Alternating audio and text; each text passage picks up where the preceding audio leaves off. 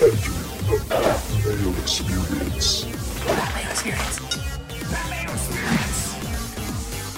Pat Mayo Experience. Experience. Welcome to the Pat Mayo Experience. Shriners Hospital for Children Open. We'll just call it the Shriners from here on out. That's much, much easier. DraftKings picks and previews, some bets towards the end. I mean, it's very early in the week. You don't need to get everything in. If you're ever looking for my betting cheat sheet for golf, filled of losers the past two weeks, but a winner the week before. So, you know, up a little bit. That's always nice.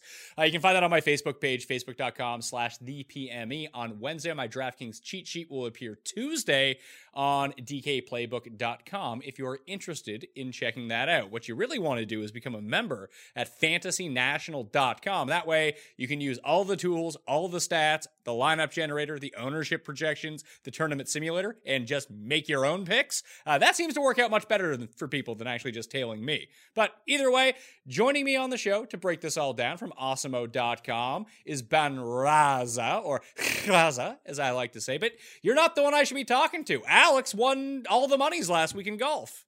The boss man uh, had a good one. Yeah, he he had quite a team. It, not only did he win, he won going away, which in a large field tournament is something you rarely, if ever, say. Yeah, so Awesomeo himself, he won the eight dollars. You said he won the thirty-three too? I, I think he had the same team in there, which was just a dominant domination station. Yeah, it, it's funny. Like, uh, I always have my FOMO bets, and the moment that cuss reverse cursed Cameron Champ and gave up on his career, he got added to the list, but then I just completely forgot about adding him. So that was stupid on my part. Here I am betting List and Siwoo, and I'm supposed to bet Champ, and then I forget to bet Champ, and he wins. Sad. Yeah, I, I you know, shout out to Fantasy Golf Man, who I do my Tuesday show with. He got me on a little Champ, uh, convinced me to roster him a bit. Wasn't enough because guys like Griot, Burgoon, uh, a lot of the gang could not find the weekend, which is brutal. Yeah, in, in the giant G P P, I had a team that ended up coming top five hundred with five of six because Emiliano Grillo blew up my week. Uh, because for whatever reason, I'm looking at him again this week. It's like, man, if he could just putt this week, it'd be great. He's now lost almost twenty strokes putting over his last four events. And he's missing cuts in there. He's not even getting all four rounds. Yeah, it's in some ways almost more impressive that he can lose so many in only thirty-six holes, but uh, not lying. I'm looking at him a little bit too for Shriners. It's hard. You just can't quit the guy because his ball striking is so good. And once we kind of dig into the tournament here at T P C Summerlin, it's at elevation, so you don't necessarily need to be a bomber, but just go back and look at the players that finish inside the top ten at this course every year. And it's good off the tee, good irons, and maybe you make a few putts. That that's the entire game plan here. It really is. Uh, yeah, I mean, we've seen Bryson, Cantlay recent years, and certainly going back, that is the formula that makes for some egregious tilting guys that you can look to. So we'll see. I mean, I, I've been. I wanted to ask you, what do, have you been enjoying the the lower six of six with the new cut rules? So I wanted to dig into this with you a little bit because at Cut Sweats on Twitter, Nelson's bot that tweets everything out to tell you the percentages. The one thing that I've noticed through the first three weeks, and like I've really been struggling to get six of six through, but it's not just me. Like the six of six percentages through the first three weeks, at least in like the giant eight dollar, which the majority of people are playing, it's like four percent of people getting six six of six through. Like, who knew chopping those like five spots off would have such a high impact? But if you look at it, cat like cash game lineups are the ones getting six to six through at almost like double that rate. So maybe balanced safe is the way to go here.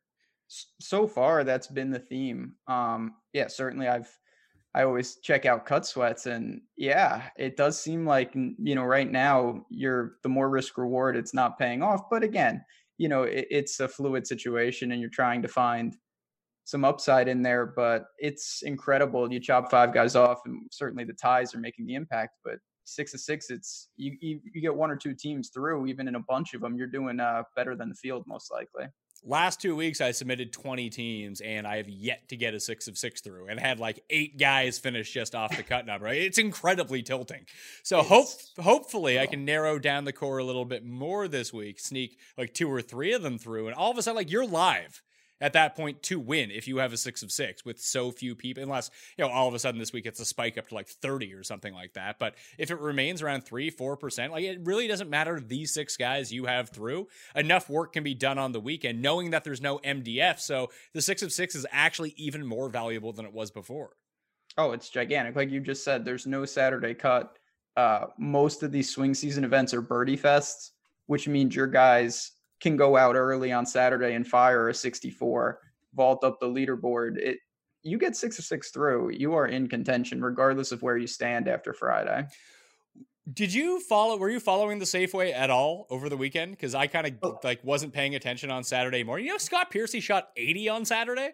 So I saw him, you know, his scorecard had, had the colors where you're like, oh, I didn't even know that was a color, because he made like a nine. Um, I was watching a little. I saw Munoz shoot up the board, uh, a couple things like that. Leishman, of course, just once I gave up on him, but I, I didn't check. It seemed like Champ had it kind of in hand on Sunday. I, I was hoping, because I had an outright bet on Morikawa. Uh, he was sort of like my, my favorite of the high end guys. And I thought he was going to make a run, and just, he stalled on the weekend. It was weird. Like he got himself to, I think, twelve under, and then he went like bogey, par on the par five, bogey, par on the par five to end Saturday. And it was like, what are you doing, man? Like you were, you were having a good week. You were right in this. You're probably the best player who's double digits under par right now, except for Justin Thomas. Like you could have put yourself in this, and he just went away. It was really surprising.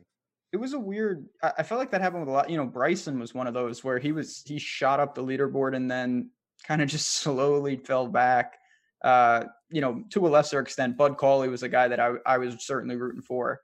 He had a terrible Sunday, and that's what you get with swing season. You know, you, you kind of have to live with it, but it's not, not bad. I mean, I, I like to see some of the big names are making the tracks to some of these events. Yeah, this field is incredibly loaded, uh, especially yeah, at the top end. I, I did just want to talk about Piercy for a second, though. Uh, he this is his like home course, basically. It's a, it's Vegas. That's where he's from. He went to U N L V, I believe. Him and Adam Scott, U N L V guys. But he has three top tens and seven starts here. He's made six or seven cuts. And one of the things that I lo- really like to do on Fantasy National is look at like the round by round stuff, which you can do. So if you just click on like the round next to them, it just shows you what they've done per rounds. He gained on approaches in three of his four rounds. He's actually gained nine of his past ten rounds on approaches, yet he lost four in round three. Like it was just the round from hell. Like, do do you think that's going to put a lot of people off of him? Because I can see going back to him this week. I think, yeah, I mean, it's going to be an interesting blend. People are going to look at course history and see that he's got a lot of it and some successful here. But at the same time, last week, his stats were abysmal. Um, and as you mentioned, maybe it was just, you know, a round that got away from him and, and really tainted everything. Because you said he went, I mean, he shot down the leaderboard in a hurry uh, on the weekend. The putting is what it is with him, but I don't, I don't mind. I could get on a little Scott Piercy this week. No doubt about it. How many of the top players in this field do you think are playing in this event just so they can go to Vegas and gamble? Well, Brooks, so that's one hundred percent one. Well, well, well um, Brooks not only is doing that, he's bringing his brother with him because he has a sponsor's invite to this tournament as well. See, there you go. So, yeah, he he counts for two right off the bat. Uh, who else? Man, some of these guys, I don't know. Cantlay, eh. Bryson, definitely. Webb, definitely not. Um, and Woodland, maybe. I don't know. Who else we got? Tony Finau, what do you think about that? It's funny. That I was I, I was going to, like... I, I think he's a Mormon. So I, that's what, next words out of my mouth. He's a Utah guy, so I don't know about that. Yeah. Mm. So, but and he just like he must have some sort of conviction to play this event because he just played two consecutive weeks in Europe, and now he's over here. Yeah, he's been he's been here a lot. Uh, I think he's played this like many many years in a row, I want to say. So, uh, who knows? Maybe Hideki's a degenerate gambler. Uh, hopefully, he's not betting on himself because he's another one who I can't seem to get right lately. Yeah, let's see. Shriners for, yeah, five years in a row Finau's played it. Made the cut every time. Wasn't all that good last year, but still came T thirty-six. That was his second worst finish. So I actually initially wanted to bet him. He's twenty-two to one, and I just looked at the field like Brooks being here has pushed everyone way down the betting board, which is really nice. It just Cantlay is such an albatross at the top. Like I'm probably going to go full fade on him on DraftKings. He's twelve to one to win, but he's come first and second the last two years here. Yeah, there's no denying. I mean, in his brief uh, course history, he's just torn this place apart, ball striking. And then even, you know, just to dig into him a little, we saw him in the swing season already, and he just, you know, uneventful, but he couldn't putt. So he's going to his preferred surface. It's hard not to like him, but I do agree in the betting market, having Brooks as a lightning rod uh, pushes everybody down. And we've already seen, you know, the swing season, traditionally, it's those, not all first time winners, but a lot of guys can kind of break through and punch their ticket. Oh, I got a guy this week. But my first bet on the board is one of those guys. So maybe I'll reveal that here in a second. He's a very nice price on DraftKings too. But let's talk about the course. T P C Summerlin. It's at elevation. It's in Vegas in the desert. The rough is dry. You can get through it pretty quickly. Like seven thousand two hundred fifty-five yards is somewhat misleading because it's not going to play as long as that. However, it's not necessarily a bomber's course. Like Bryson and Cantlay have won the past two years, but like Webb has won here in the past. Kevin Na, another U N L V guy, has won here in the past. So almost any sort of skill set, like if you're going, you, you want to gain strokes off the tee. If you're going to go with a shorter hitter, you better make sure that they're the like Francesco Molinari mold, obviously, where you can still gain strokes off the tee despite not being the super longest hitter. Accuracy makes up for a lot of that, or being able to position the ball properly. But irons and driving, the two things that you need to know. Shorter, short-ish par fours, that has really correlated well from what I found. Uh, four hundred to four hundred fifty yards, or six of them on the course. So, and you can eagle some of these par fives, and almost anyone can eagle them as well. I think there was forty between the three par fives over the past few years. So basically, just hey, what it boils down to every week, who's gonna ball strike the best, and you hope they get lucky with the putter. Is that what we're going with? That's what we're going with. Uh you know, when I looked at the course, certainly we've seen it enough to kind of know it's not tricky. It's just, it is what it is. It's not going to play long. You have options. You don't need to to be aggressive, but you have the luxury of being able to pull driver in some of these if you want to. And then, yeah, like you said, they're big greens. You should be able to hit them. Bent grass, you hope to get lucky, and you got to make them, because this is going to be, pending that we don't have any wind, uh, scores are going to be pretty good for it, sure. It, it, we have seen it get windy at this course before, yeah. But I don't see anything in the forecast on a Monday right now. So that's not really telling the viewers anything out there. I would check in on it, but it, honestly, like, It, someone was telling me this the other day, like, I only really track wind for like wave stacks to try to get people through the cut, or to play first round leader, or it's particularly informative for like showdown purposes. If the morning on Saturday is going to be fine and then it's a disaster later, you can just load up on the early guys in round three showdown or round four showdown. But someone was like, well, it's going to be windy on Saturday afternoon, so I don't want any of the leaders going out. It's like, what are you talking about? You don't want any of the leaders? Like, that makes no fucking sense. Yeah, no, don't. That, that's next level thinking. One step ahead, two steps behind style. Um, like you said, first round leaders, showdown. Those are things where you can kind of hone in. And as we've seen kind of the last couple weeks, I know on some of the shows that I've been doing, we've gotten a little tripped up by the weather, you know, thinking, oh man, it's going to be this massive wave split, and it doesn't always materialize. So we have to monitor it, but we don't need to overhaul our lineups. And it's especially in this part of the year where they do seem to divvy up the very top end players between the A M and P M wave for T V purposes, that that can severely affect like a wave stack, because the talent gap between these top guys and the bottom guys is so vast that even if the good players are in the bad wave, they're still just the best players. So they're going to play better than the bad players in the good wave. No doubt. Yeah, it's not all just because of weather. So it's it's like I said, we've seen it. Maybe something will come up, but right now that's not even remotely on my mind. Uh, we got enough to break down without the weather. So let's talk about these guys above ten thousand dollars. Brooks is the most expensive. He's eleven seven.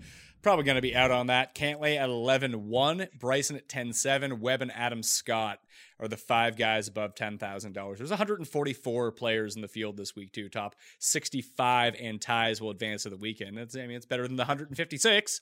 Gives you more of a chance to get six of six through. But if you had to go with one of these guys, and I'm not even sure I do want to go with them because I've looked at the six thousand dollars range and it's not pretty, but Cantlay is like the chalk pick, but it might be good enough. Scott, I kind of like. I like how he was striking the ball. He couldn't drive the ball all that well, but the irons were pretty fire last week. Weird, yeah, weird stats. His off the tee was actually terrible, but his irons were fantastic, and he is the cheapest of the five. So, you know, it is a situation, and I rarely, I feel like I'm, this is more a minority such stake for me. I actually do like Cantlay, and I know he's going to be the most popular of the five. I usually try to go against the grain, but it just seems like such a great course for him, not just because of how he's finished. It's just his game translates here, the great ball striking. He can get hot with a putter, bent grass. It really checks out. So on certain, certainly on a plenty of my lineups, I'm going to just take the obvious pick up top and work down from there. I think that there is a case to be made to avoid all of the very top guys solely because these balance lineups probably give you better equity equity to get all six of six through. But if I was to play one, it wouldn't include these guys. I'd play a more balanced lineup. But if I'm going to play twenty, I'm going to take a shot on one or two of the plus ten K guys and try to rework my lineups that way. And to give me exposure to these guys in the lower sevens and high sixes, uh, whoever they may be. But I think I do as a whole want to go with a more balanced approach this week. It's hard to deny that, you know, in these fields where the bottom drops out, you're really, you know, the opportunity cost of paying up or, or jamming two of these guys is massive. So I, I hear you when we have guys, we haven't talked about them yet, of course, but, you know, Decky, Finau, those types, uh, you save some money and it really helps on that last man in. So I will definitely have lineups that don't have any of these guys, but at the same time, you know, someone like Cantlay can't be ignored. So I ran my custom stat modeling at fantasy national dot com. Everyone can go there and make their own. Uh, the only thing that I did is I ran the stats that I want for the Shriners. And the model of the past two years for Shriners has actually been quite good because ball strikers keep doing well. So you just push those guys to the very top. The only thing that I did was remove stats from this tournament uh, as not to impact it and like in, ingrain course history into it. And Cantlay still rates out number one. So that's a perfect way of kind of, you, you just articulate what I tried to and failed. I think Cantlay, I wish he almost didn't have good course history here because it would make me, you know, it would drag the ownership down, and his game should translate at this course. When I think about what he excels at, it's a perfect fit. And now the course history pans that out, but just beyond that, it really is a, a spot that I should be willing to buy in. The only thing that would worry me about Scott, and historically, he's a very good driver, so it's kind of shocking to see him ranked uh, sixty-second in this field over the past thirty-six rounds off the tee, but he's been like bad four of his past six events off the tee, which is super surprising because long-term, like over his like last three years, he gains almost two strokes per event off the tee, and now he's losing almost a stroke off the tee over his last five, and he's in the negatives over his last ten, so something's a bit off with him. That is definitely scary. Um, last week, yeah, it's it's hard to know what to make of him. Obviously, traditionally, the putter, you know, him switching between the broom and the midget putter is uh, always tilting, but he needs to sort out off the tee. He can get away, as you said. He's not going to be super punished if he sprays a little bit, but at the same time, you can't be way offline and expect to get away with it. Yeah, that's what happened to him last week. He was the first round leader. He was driving the ball well. Then he started spraying it off the tee for the final four rounds. He still came T thirteen, but that is a course where you can spray it around at Silverado, and he was still managing to hit into the middle of the trees. That's concern. I mean, the stats, like like you said, the irons were incredible last week, and he still didn't. Ultimately, he wasn't really contending at the end because you can't. I mean, that that is a major leak off the tee right now. So I, I'm certainly interested. I just think all in all, you'll probably get a nice ownership discount there and you save some money. Those are two of the certainly appealing aspects of it. So he's ten thousand. Finau is right below him at nine thousand eight hundred dollars. Like I mentioned, coming back from Europe, played there the past two weeks. Then Hideki, Woodland, Morikawa, Neiman at ninety-four. Then last week's winner, Champ, Snedeker, Hadwin, who came second, and Byeong Hun An, who blew up a ton of lineups last week. Stupid Rick talked me into him. Wasn't going to play him. He's like, and rates out great. I was like, you know what? He does rate out pretty well. I'll use Byeong Hun An. And he was like four over after four holes. I was like, oh no, this is just not going in any way how I thought it would. So, I mean, that aligns with how most of my golf picks work. But I think Finau versus Scott is pretty interesting. Like, obviously, Finau has had success at this course, not elite success. I almost, like I said, wanted to bet him at twenty-two to one. He played really well at Alfred Dunhill last week. He was kind of in the mix until round three at the B M W Championship two weeks ago on the European Tour. But I I could see myself not using Scott, Finau, Hideki, Woodland, and just starting at Morikawa. I have faith that Morikawa is going to rebound, and I think this is a very nice spot to get back on Neiman.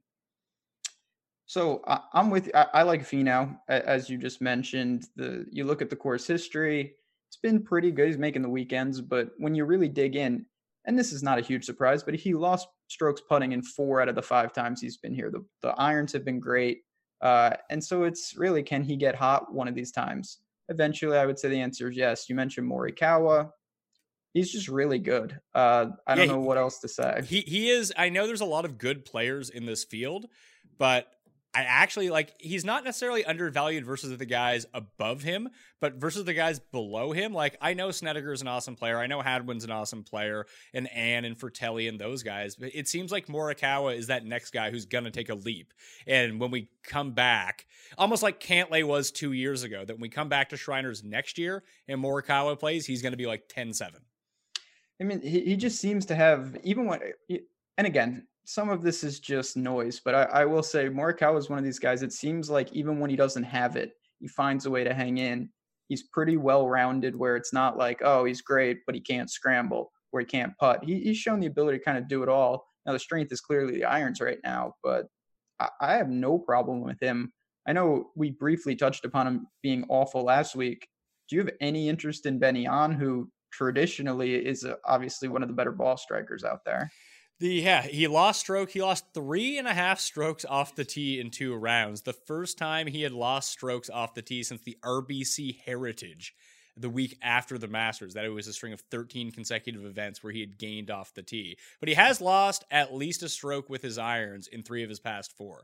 Like, it's looking like Sanderson Farms was more of an outlier ball striking and iron performance from him, at least in his recent past, than some sort of trend that he was going to get hot again.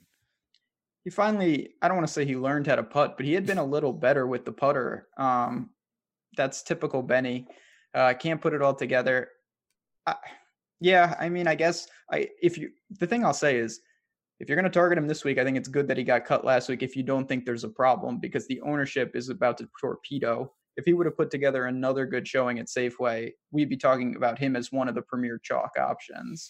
That's the whole thing. Like, I can see jumping back on him because of the recency bias that you talked about, because the ownership's going to come in super low. It's just, I see Morikawa, I see Neiman at ninety-five and ninety-four, and I don't want to spend nine thousand on Ann. I'd just rather have those two guys.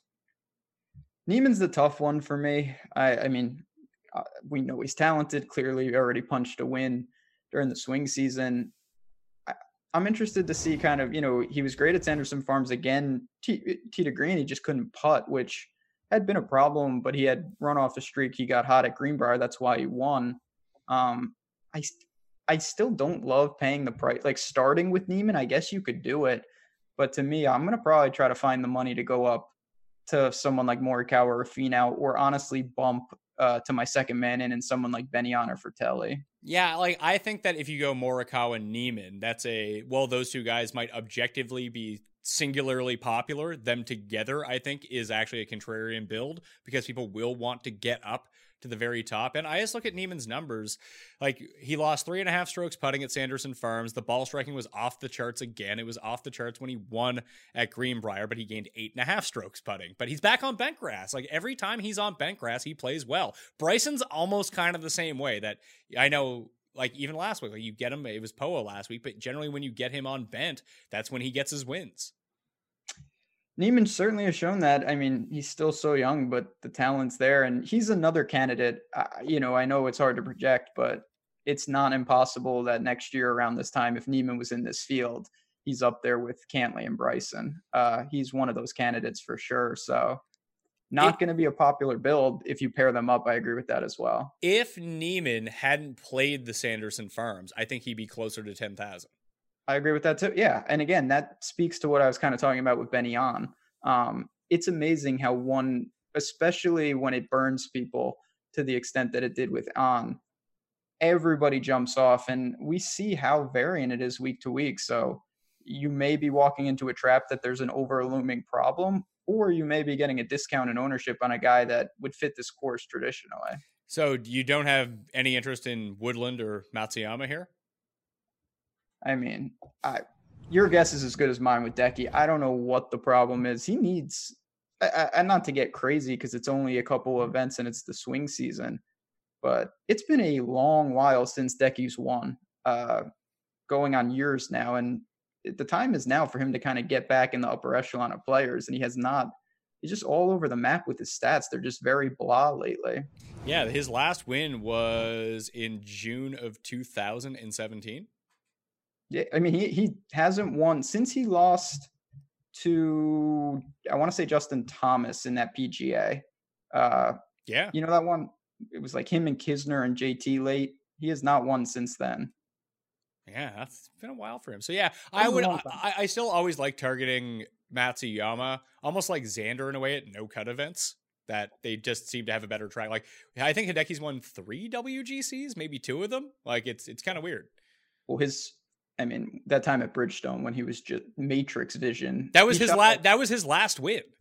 Yeah, that was. He had every bonus on Sunday that you could have. He made like a, a streak with an eagle to go all four rounds under seventy and bogey free all at the same time. It was like a thirty point shot. Uh, Snet, would you would you go Snedeker or Hadwin?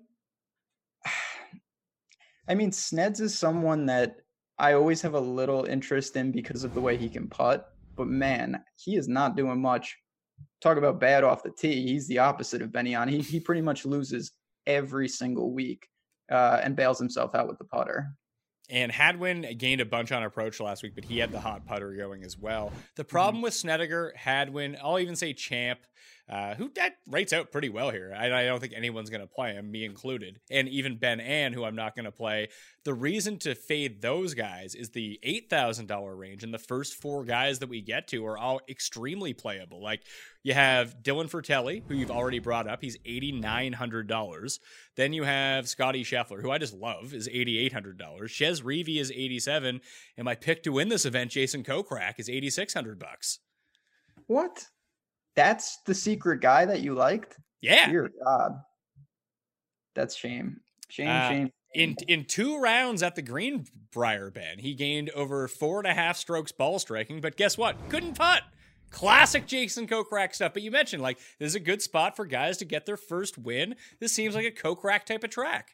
Oh boy, that is not. I was, huh, man. I'm gonna have to look into Kokrak. So you better hope it's not windy. I'll say that because he can scramble. Um, do you worry a little bit? I'm just kind of digging into looking at his. You worry about him. He's got a ton of appearances here. It really hasn't made any noise. Do you not worry about that, or do you think there's a particular reason why it hasn't clicked for him here? Well, he has made the cut four consecutive times. Yeah, no good finishes, but I mean, I just assume it's because I'll, if I have, I haven't looked it up. I'm going to go look at his strokes gain numbers. I bet he lost a bunch of strokes putting. Minus two point six, minus one point one, minus six point two, minus zero point nine. Last yeah. t- last year at this event, he gained almost four strokes on approach. The year before, over four strokes on approach. He comes in with good ball striking form. I'm just going to believe the skill set here for Jason Kokrak. You're doing a good job selling me, and I'm I am a noted Kokrak hater. I may, you know, this is just at first glance, but kind of with Finau, it's very similar in terms of when you look at the course history, it's been lack of putting. They're both aggressive off the tee. Maybe I'll start some teams Finau, Kokrak, and kind of be aggressive driver correlation. Yeah, I do think that aggressive driving does help you. Obviously, it does get you into trouble. If they do have a good driving week, I think it does set up really well. Do you believe in Frittelli here? Because he did a lot of work with his putter last week on his way to his... Like, he did all his work with his irons at uh, Sanderson Farm. He gained eleven on approach. And last week, he gained a stroke and a half on approach and then gained four strokes putting. So... The thing I like, it, it's it's a boom and bust situation with Frittelli. The thing I like about him is that on any given week, he can get crazy hot with any facet of his game. On the flip side, you have no idea where it's going to come from and where it could you could lose it. So traditionally, strong driver of the ball. You just mentioned he gained eleven strokes with the approach two weeks ago. And last week, he gained four strokes putting. Um, that, I think, is always makes you live in terms of upside for tournaments. But at the same time, it, it's, you never really feel great that he fits a course or the game is in a certain shape or condition. So the other two guys I mentioned, Chez has been dialed in ball striking, can't make a three-foot putt to save his life. So he's going to be back on my radar because, you know, I love taking guys who can't putt. And then Scheffler, like I have three bets in so far this week. Uh, and one is on Kokrak at fifty to one and the other one's on Scotty Scheffler at fifty to one. Like this guy's going to be really good and this is a perfect course for him. Scotty Scheffler, just there's nothing bad to say about him. He's he's just been awesome. Uh, we didn't we didn't see him last week, which I kind of like. I feel like maybe people forgot about how good he was playing. Just fire him up, and I, you know, he's getting a little discount because the fields are stronger. There's no doubt, uh, but he easily can be, you know, your second or even third if you go balanced man in a, on a lot of teams. And I think that this top end of the eight K range is better than the bottom end, because then you got like C H three, the glove, Poston, who's been really good so far. Matthew Wolf, I think, is just an extreme unknown here. Uh, then you have Putnam and Cam Smith. And Cam Smith has been brutal. But for me, like, I want to dig into Poston, but if I want to play those upper-end guys, I probably can't take him. And then I think it comes down to a coin flip between Wolf and Putnam. Putnam's been really solid. And if we're just talking about, like, guys that make cuts, Putnam is, like, sneakily the new C H three. So Put- Putnam is a problem for me because I can't get over how bad he drives the ball.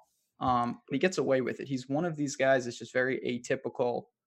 I worry a little that he does most of his damage on Bermuda, especially around the green and with on the putting surface. I think you said it, and we don't know the answer.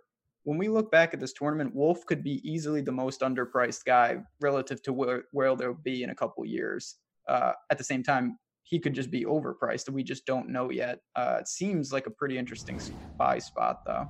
Yeah, so in terms of like Putnam, because he's been playing on the Euro Tour too. Like he was twenty-first, the B M, he was twenty-first, the B M W P G A Championship. Like he made his way almost through the FedEx Cup playoffs, didn't quite get there. He has missed one cut. Actually, sorry, he hasn't missed a cut since the R B C Heritage.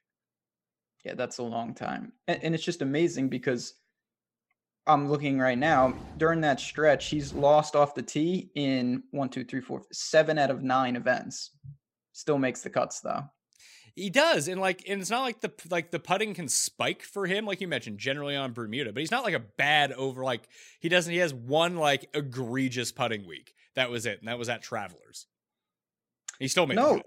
I mean, he, he finds a way. There are certain guys. I, I kind of, that's the Wyndham Clark where it's just like you have bizarro stats and, you know, with him, it's the irons. That's a totally different situation, but Putnam seems to have a, a formula. I just, I always have trouble getting to him because when I look, he stands out as such an outlier off the tee, surrounded by pretty much anyone besides Cam Smith, who's just, that's a whole separate issue too. But I'll probably go to Wolf and, and J T Poston, someone I've, I've been on for a long, long time, and he's starting, I'm starting to pay dividends, uh, sticking with him. So not sure how many Putnam shares I'll ultimately have. Yeah, I, I think I might be with you. I like Wolf more than I like Putnam. And maybe it's just because if we price this a year from now, Wolf could be the highest priced guy in the field for all we know. It's it's That's not what I'm go- saying. It's not going to be Andrew Putnam. Much, yeah, can confirm. Uh, much lower variance with Putnam. Is this a Bubba course? Do I even say that? I mean, you're the Bubba whisperer. Has Bubba ever played here? Uh, that was going to be my next question because I, I mean I can look, but I, I honestly yes. don't know. He he played it two years ago and came fifty-first, gained like five strokes off the tee and lost everywhere else. Uh, I'll, I'll probably pass on Bubba only because Piercy is right below him at seventy-nine hundred bucks, and you, you're not going to need much of Piercy, I don't think. But he is the perfect type of swing season guy. You know he can pile up birdies. Yeah, he can shoot eighty, but he could just as well shoot sixty-two the next day. Again, I mean, this is what we're trying to embrace with boom bust guys. He is the perfect swing season, and he gets, for an incredible ball striker, he has more variance in his irons than any top ball striker I've seen. He he loses it all the time, but when he is on, uh, that's why you see first round leader types with him and can get crazy hot. So looking at this kind of upper seven K range, you got him. I'm sticking with Brian Harmon. I don't think it's a great fit, to be honest, but this is just someone that I'm going to continue to play uh, until the price adjusts.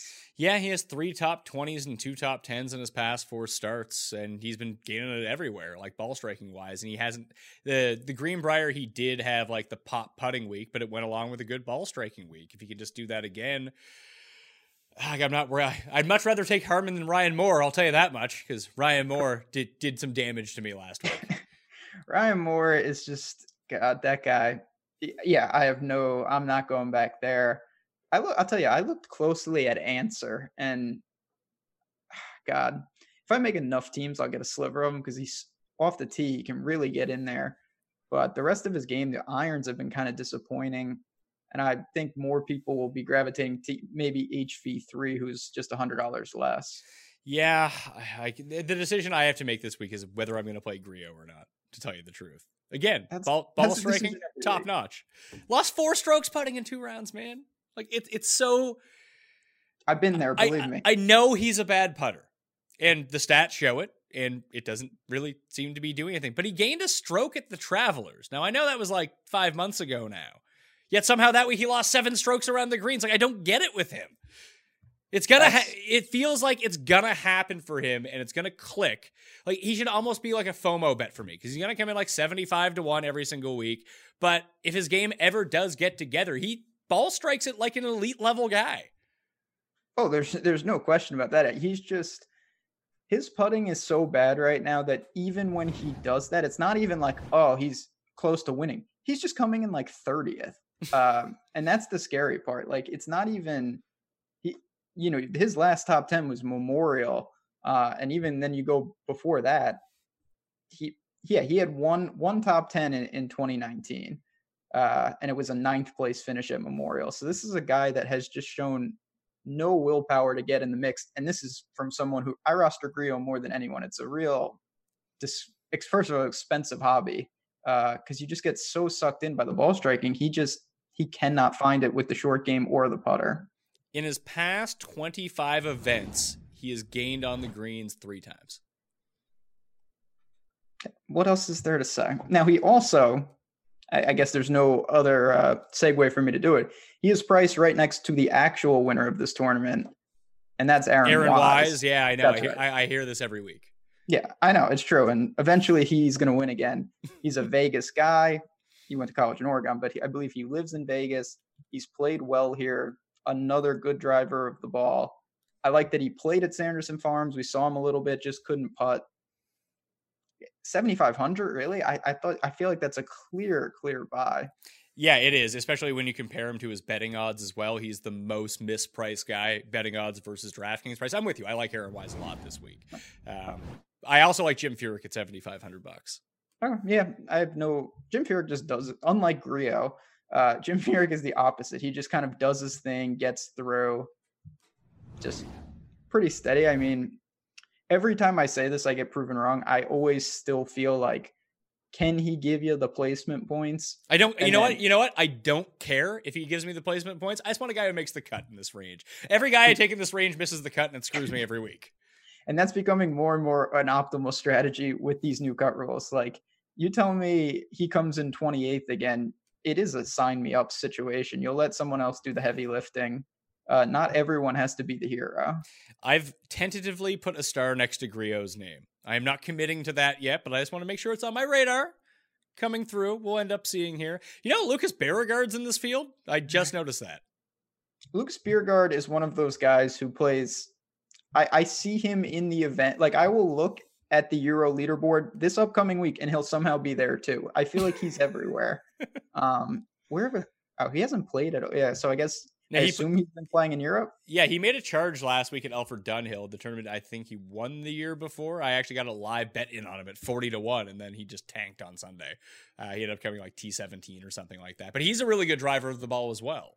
He, there's no doubt about that. Um, another guy, and there, I talk about this all the time. I, I really believe in taking some of your teams and saying, you know what, give me all those really solid, aggressive ball strikers. And then on other teams, you know, I'm going to go with, I'm um, just using Russell Knox as an example. Don't get crazy, people.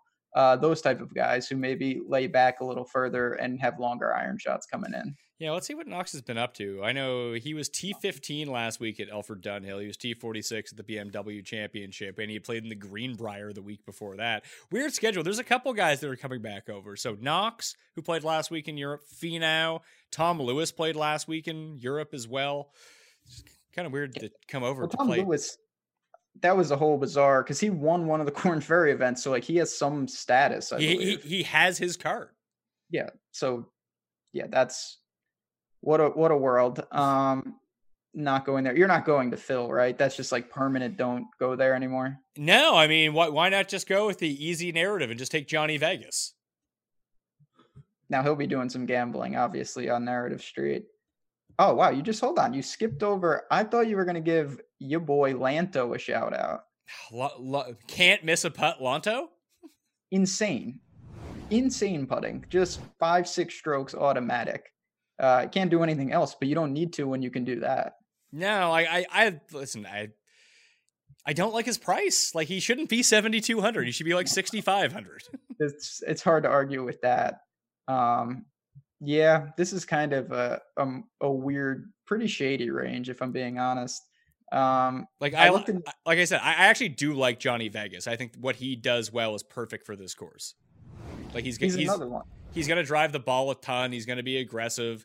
And even when you look at him last week, he, he ended up losing on approaches, but he gained in three of the four rounds. It was really one bad round on Saturday that killed him. He's been, yeah, I mean, not breaking any news. His short game and his putting don't inspire much confidence. Uh, but I, but you know, he's Texas guy, maybe some bent grass. We'll see. Um, and I, honestly, the other thing, so I looked at Nick Watney because he, he was up there for a bit, but he putting. did it all with the putting. All and putting, yeah. That's not something I'm looking to chase too much. I know he's just a little cheaper. Talk about, he's not to Griot level, but Kyle Stanley, talk about getting sucked in every single week. I told you I bet three guys this week. Kyle, oh boy. Kyle Stanley was the third one. He's one twenty-five to one. I'll be, there's no doubt that I will also have a ticket on him. Um, I, yeah, I mean, I just, you lost six strokes putting last week. In it's, two rounds. In two yeah. rounds. That's, that's Griot style. And he gained, you know, a boat, five strokes tee to green. I mean, this is a guy that we've seen him win before. He can certainly outclass everyone that he's priced with. Now, the miscut equity is, I mean, he missed the cut at Sanderson Farms and Safeway. What am I saying here? But I, I'm still willing to buy on him. Gains consistently off the tee. I'm, I'm there at, at flat seven. Yeah, I'm in on that too. Cameron Percy's just playing too well to overlook. Kill a key here. Yeah, kill a key. It's not on Bermuda, so watch no, out. Uh, but, but Cam Percy is another one. He's just killing it with his irons right now. You might as well ride that for him. The Stanley thing is interesting, and it didn't occur to me, so I do want to look this up just to make sure that I'm not wrong on this. No, he won quick. Yeah, he came second there. So the past two winners of this event, Cantlay and Bryson, what do they have in common? What tournament? Memorial. They both won Memorial. Stanley has great success at Memorial with a second oh, yeah. place and third place finish there in the past. Maybe there is some correlation between that course and this course. Okay. I did not think of that. Uh, I'm just proud of myself that I got Memorial. That was a kind of a shot in the dark. Um, yeah, I mean, Stanley's just a guy. I, I just look at the talent there and where he's priced. And even at Shriners, you know, he's, He's played here, hasn't done much, but we haven't seen the really crisp ball striking that we know is there. Certainly hasn't putted, and that's not to be too shocking. So I, I'm with you now. I will say, you just mentioned Lanto as the extreme putter. Denny McCarthy. I know. I, I fucking looked at him too. I, I've never played guy, him before. Insane. It, it happens every week, though. No, every week he's like, he shoots like seventy-six on Thursday. And I'm like, oh, wow, nice. twelve percent of people are just cooked. And then by Friday, he's nine under and he's gained ten strokes putting. It, it's unbelievable how good of a putter this guy is. What happened to Bud Colley last week? I, what happened? I can tell you and sum it up very quickly. I desperately needed him, not only in D F S, I had a big head to head against Munoz. Um, and that ended predictably bad for me. Very bad. But like, I look at his finish, like I, I wasn't really tracking him at all. Maybe I'll go to the round per round, but he finished in the, ne- he p- finished in the negative off the tee, in the negative on approach, in the negative in putting, and gained five strokes around the green. Yet he still came forty-fourth. Noted scrambler. No, he on Saturday, and I don't have it in front of me. If you have the round or out on Saturday, he made a real, you know, charge. He was playing well. And then Sunday he was, I, I didn't see what he ended up at, but he was four or five over. Uh, pretty late in the round, so yeah, that's he, where he started losing it. He he gained on approach in each of the first three rounds and lost four strokes on approach on Sunday. Th- yeah, see, that's not not great. Not the answer. So I, the only reason I brought him up is because I'm looking at the Memorial leaderboard from this year. Adam Scott was second. Adam Scott gained twelve strokes on approach at Memorial this year. Uh, that's that's hard to do. Uh, Griot was in the top ten, like you had mentioned. Colley was inside the top ten. And like the other guys, Putnam was seventeenth. Where was Kokrak? Uh, I don't even know if he played that week, did he? Yeah, he might have not played. I have no uh, idea. He did. He, he made the cut. He came sixty-second. Uh, yeah. So... That, that's just interesting to note. Uh, if I just look by tee to green, who's in this field, Poston came fifty-second, but was tenth tee to green that week. He just couldn't make a putt. Uh, Molinari, Ben An. Ben An's someone who's had success. He was seventeenth this year. He was second the year before that. So I don't know if that, I don't even, maybe I'm just cherry picking two names and look, thinking just far too much into this just because of Kyle Stanley, and I want him to be good, and I'm looking for a reason to be him good, for him to be good. But the biggest reason is, is he's striking the ball really, really well. He just can't make a putt. Not atypical for him, but he does putt better on bent grass. He does. And now we're talking about, we are at, certainly at the range where if he makes the weekend, it's a win. Um, your seven thousand placing points are certainly not a uh, prerequisite to being targeted. So I'm willing to go with a guy like Kyle Stanley every time in that spot. And on the past thirty-six rounds modeling that I have, Kyle Stanley rates out as the nineteenth best player in this field. Cameron Percy, the twelfth best player in this field. Oh boy. Cameron Percy. Back back to back top eleven finishes against like crappy competition. Uh, gained six and a half strokes at Sanderson, gained four and a half last week. He's making a few putts. Let's go, Cam Percy. He's Australian? He is Australian. Okay. That's him. Best Cameron uh, Aussie that we have these days. Um, yeah, I mean, I, I definitely prefer Stanley, but if I want to mix and match down there, there's no doubt that this guy is in form. It's someone I certainly don't know a ton about, but the stats don't lie that he's playing really good golf. Let's drop into the sixes. Uh, sure. Chase Koepka's there. Going to use Chase Koepka. Where is he? He's last. He's six thousand dollars. Wow. He needs to just rest up for uh, Zurich when Brooks is going to try to drag him to uh, status on tour. It's going to happen one of these years. It's definitely going to happen. Then they're going to change the rule. Uh, uh, so the, the other one I really want to talk about, six thousand one hundred dollars. Uh, if you actually look on a per round basis, if you shrink, shrink it down to his past twelve rounds, he rates out third in this field. Unfortunately, he's been out with an injury since withdrawing from the C J Cup in two thousand seventeen. But Graham Dillette is back.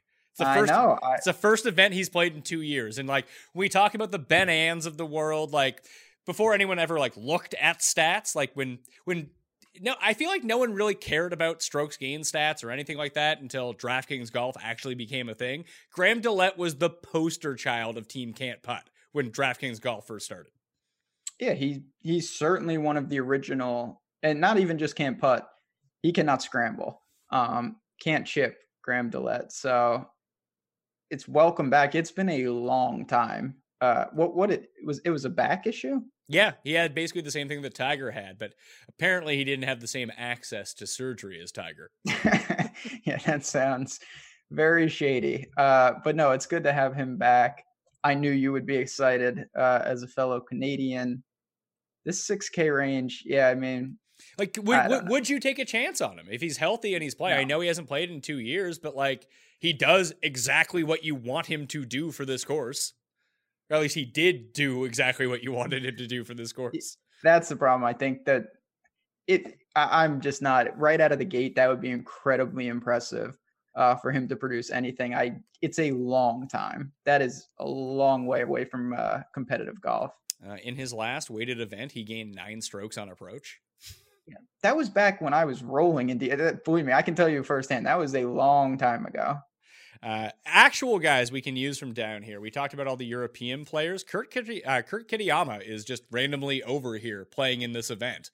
Uh, a guy who's won three times uh, over in Europe and the Asian Tour over the past two years. He's a good player. He's made three cuts in a row over there. Uh, since the British, he played the Porsche, did well there, and he made two more cuts the past two weeks. That he's six thousand three hundred dollars. Like, if you base his DraftKings price versus his world ranking, he's actually quite good. No doubt about that. Now we see Alex Noren has torpedoed that forever, that strategy. But this is a guy that I've hey, targeted in Europe in, a lot. In fa- in fairness, that strategy won me twenty K when I had Satoshi Kodaira. Yeah, Satoshi really, it's true. He balanced out Noren. Um, I believe th- he's an American, is he not? He is American, yeah. Yeah. So he's a guy, like you said, he has won some tournaments over in Europe.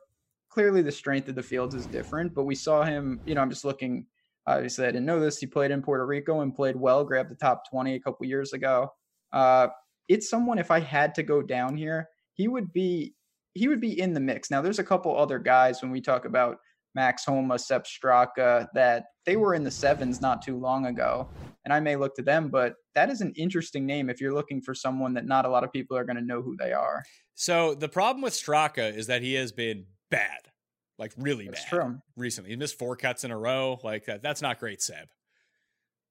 What about, oh God, I, I got no. my guy. I, I, I, you know what? You didn't say it, but I, I think we're like linked right now. It's, is it six thousand four hundred dollars? It is six thousand four hundred dollars. It, is it Zing Zhu Zhang? It is. It's the Chinese bad boy. The there Chi- it is. The Chinese cheater. He has been fire with his irons. I'm using him. He's six thousand four hundred bucks. Let's go. He gained a cross, you know, I, it's only one tournament, but I always love, it's hard not to love when you look at a guy and he just gained across the board at Safeway, uh, grabbed seventh, and he was just, yeah, no doubt about it. So I don't know what to make of this guy. I mean, he has no success whatsoever when you look historically, but again, this is the swing season. He may be in form, and at this price range, what are you really sacrificing? There's not a ton to like down here. Using him and you can sneak him through gives you access to two ten K guys. Like if you want to use Cantlay and Scott or Cantlay and Finau or whatever, you can do that if you use Zing Zhu Zhang. Zing Zhu Zhang. Uh, I will say part of me just wants to be smart and just pay one hundred dollars more for Doc Redman, who he missed a cut last week, but he's just good, I think. Yeah, I agree. Like, six thousand five hundred for him, no problem with that and price. Look, man, I got a star next to his name. I got him rated twenty-ninth in this field. I'm definitely using Doc Redman. He was one of those guys that missed the missed the cut on the number last week, who really put the screws to me. But either way, I'm willing to listen. If you're talking about like six thousand dollars players, they're gonna miss cuts. Like, that's just the reality of it. Uh, at least take a shot on a guy like both these guys could get placement points. Like it, it's funny when we talk about these like mid seven thousand dollars guys or low seven thousand dollars guys, I'm not super concerned about their placement points. I want them for the cut equity, but the rosters that I construct around these guys, I know they can spike in terms of DraftKings scoring. So that's something that I've talked a lot about over at Awesomeo with some of the subs, that in swing season events, you really don't know who is going to do the heavy lifting. And not that you do for a hundred percent anytime, but this is the time of the year where you're absolutely right. You can get someone down here who can spike a, a big finish. And, you know, one of your top end guys coming in twelfth, it's not ideal, but it doesn't mean that you're dead and buried. So I looked at guys like that. Harry Higgs is another young guy who's... He's you know, on. He missed- I, I, we're on exactly the same page this week. Yeah, so we're we're toast. It's yeah. not good. But he's, yeah, six thousand seven hundred. I mean, just responded really nicely last week. Quality player that he could easily get in the mix. The only other two that I really wanted to talk about, I mean, I don't want to talk about Andrew Landry. I gave up on him last week and he was first round leader, which really, which really guts me. But I'm probably going to go back to Burgoon. He was, I really thought he was going to sneak in. Um, and then he just didn't. Uh, I, I six thousand nine hundred, he's certainly in a price range where you can make a case. He just so, ugh, and Bentgrass doesn't look great for him, but you know what? I, I may take a stab or two just because I do think he's got some upside. And the only other one from down here is Mark Hubba Hubbard. Guy gains Ooh. on approaches. He had the one bad week, the week that I used him two weeks ago at Sanderson Farms, but he's played three events in the swing season and he's come inside the top fifteen twice. So Hubbard is a name that I didn't look at. Where is he? Uh, six thousand four hundred or six thousand five hundred? Yeah, sixty-four ah, with Taylor Gooch. Um, yeah, I mean, it's, I'd rather, I'd, I would rather play him than Gooch. I, I, I would say that too, just looking at it. Now he did gain, gained a boatload on the greens, but traditionally, as you said, he's gaining with the irons consistently. So that's, you know, when we get down there, I always take the approach, give me a guy who can do one thing, you know, somewhat consistent and somewhat like spectacular. I, I don't care if the, you're not going to find well-rounded golfers in the low sixes. No, but if you are just trying to target one specific thing, and let's, I'd say that past thirty-six rounds is a reasonable enough sample, right? Oh, yeah, for sure. So guys that rate out inside the top ten of key stats that I'm looking at. Now, one is Graham Dillette for approach, but he hasn't played in two years, so you probably don't want to go down that route.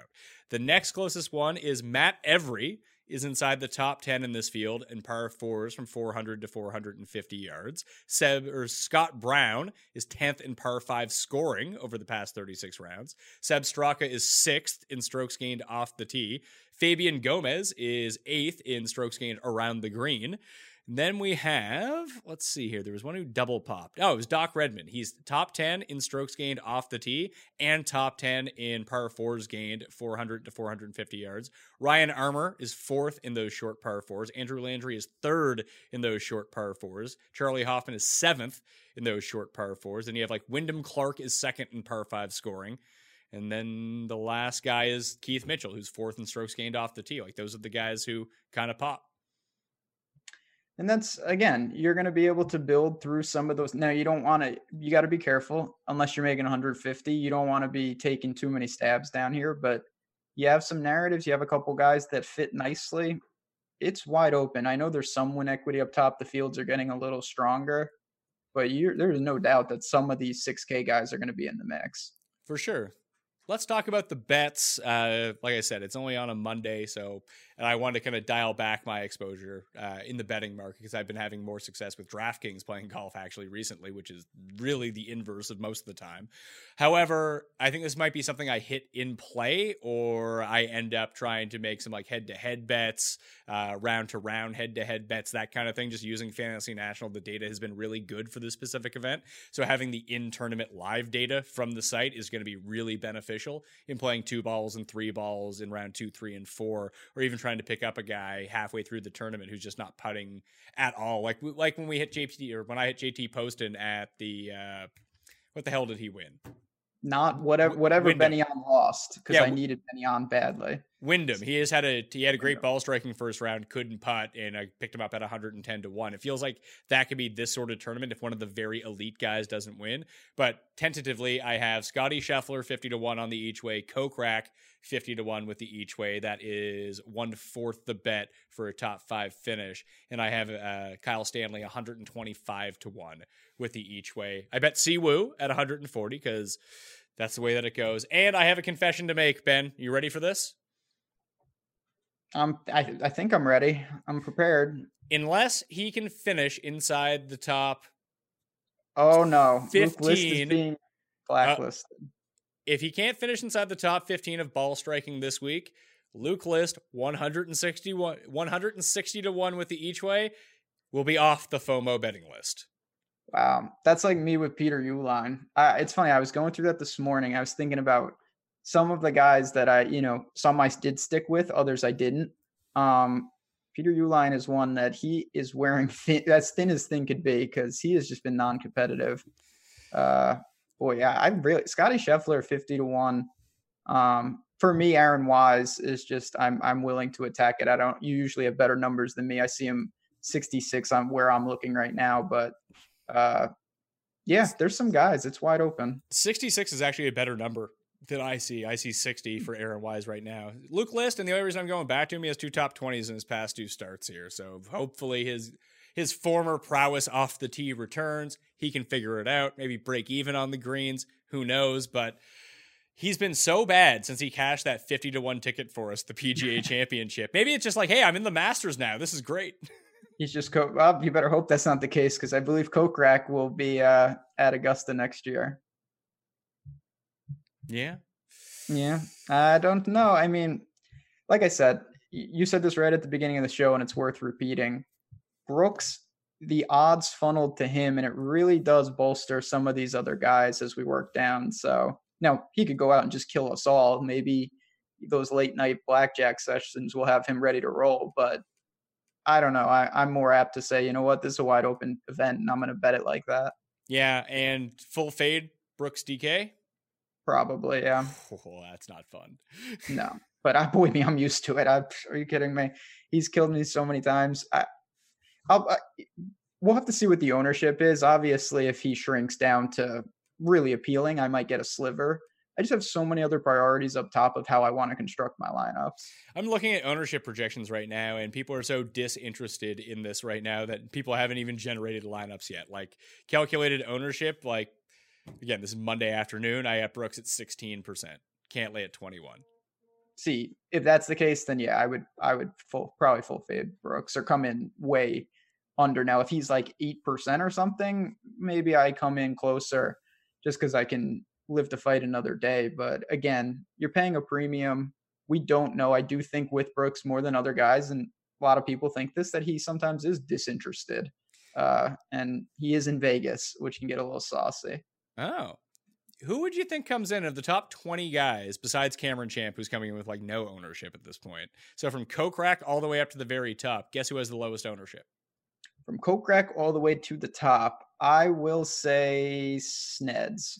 Bryson. What? Really? Yeah, I got him right now at six percent. Now that could be completely off because like four people have made picks so far, but... Uh, yeah, for me, Bryson is, he showed enough. And I, even if he didn't play last week, I would, I would continuously take some flyers on him because when he gets going, he can just win anytime he's out there. It is the first time that he's gained across the board in all four strokes gain metrics since he came second at the three M. Yeah, that was, that was Wolf, right? Yeah, it was Wolf who ended up beating him on that eagle putt to screw my bet on Bryson. But, uh, and the last time he did it before that was the week before at Travelers. So it looks like if he can get it going a little bit, like, remember for a while, the guy couldn't drive the ball whatsoever. Now he's getting like two and a half strokes per event off the tee. That's so, the thing with Bryson. It's, and I don't know if that's because of his whole scientist routine. It seems that he has trouble getting, when he's unhinged, getting back and riding the ship. But when he is in a flow, he is unstoppable at times.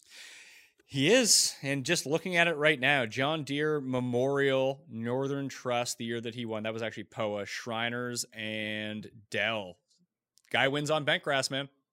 He does. Bryson, I uh, he's going to be interesting, a wild card for me this week. I'm not sure exactly what I want to do with him, to be honest. Yeah, I made the critical mistake because I, I identified Bryson and Molinari as the two guys that no one was going to own last week. I was like, well, I got to take one of them because they're both awesome. And if one of them pops, I'm going to be great. So, of course, I took Molinari. So I want to just, that made me think of it. Do you ever look, so they were playing together. You ever have a preference to kind of pair a couple guys up who are playing together? I never, you know what? I never actually look at that. Maybe I should. It never really occurred to me to do it.